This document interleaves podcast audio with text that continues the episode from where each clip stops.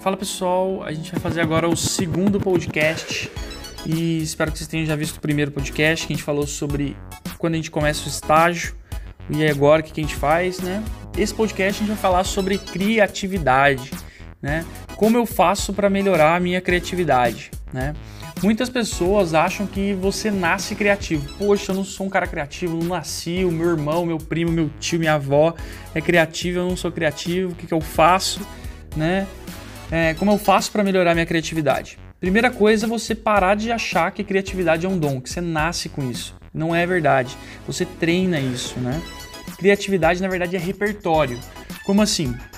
Se você viu várias coisas, leu várias coisas, escutou várias coisas, tocou em várias coisas, cheirou e, e viveu, né, experimentou tudo, né, isso vai te trazer o repertório suficiente para você ter criatividade, né?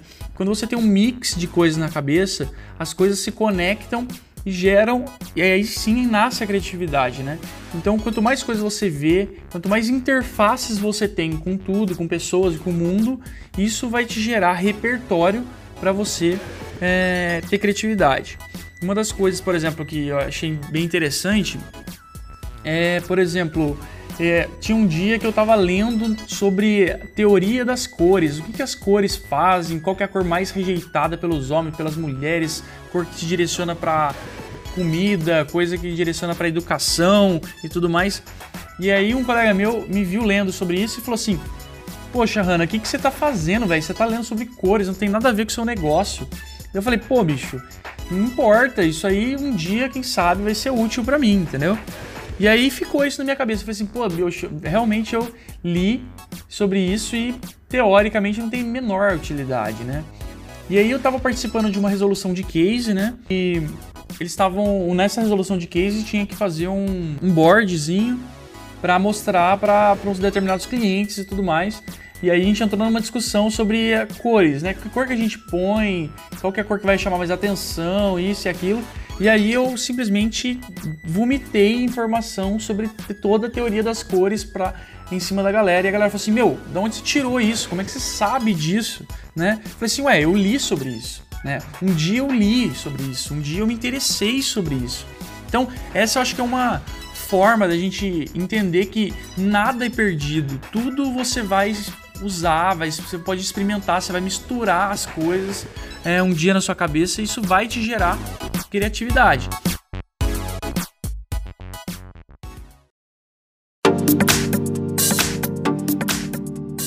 Ser uma pessoa criativa, ser uma pessoa com repertório, está muito ligado, na verdade, à nossa carreira, né? Porque hoje o mercado busca pessoas que a gente chama de perfil T-shaped. T-shaped, tipo no perfil T.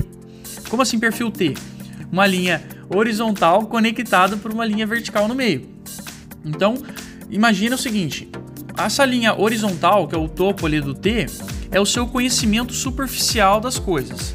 Como você enxerga cada coisa. Você não aprofundou, eu não sei nada super aprofundado sobre cores, sobre tipografia, sobre crochê, sobre como instalar um ar-condicionado, mas eu tenho noção, eu já li sobre isso.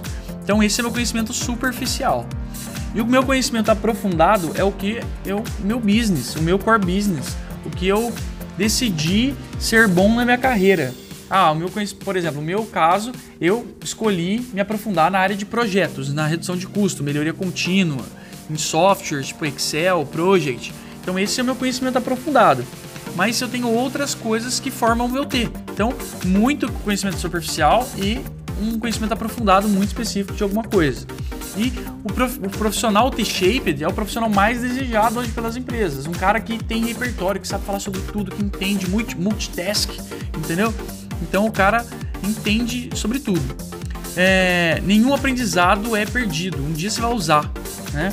Então, é, o que eu recomendo para vocês é Poxa, se hoje eu vou assistir uma série do Netflix, a pergunta que eu te faço é: será que isso está te agregando alguma coisa? Pode ser que sim. Ah, é uma série sobre política, economia, legal. Ah, não, é só entretenimento? Pô, será que em vez de assistir dois capítulos, eu não posso assistir um capítulo?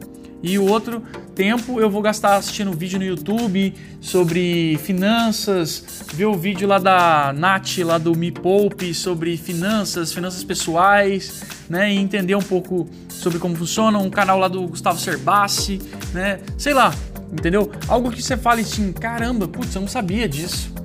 Essa sensação, você ter ela todos os dias, falar, putz, caraca, eu não sabia disso. É muito importante. Ser uma pessoa interessada vai te gerar muito aprendizado e muito é, resultado no futuro e na sua vida, na sua carreira. Então, crie repertório, crie vocabulário e essas ideias elas vão fazer um super mix na sua cabeça diversas vezes e vai gerar a, famosa criatividade que as pessoas tanto querem. Então, é basicamente isso. Se interesse pelo mundo, se interesse pelas pessoas. Isso é muito importante. Beleza? Então é isso e a gente vê no próximo podcast. Hard Work Power. Falou!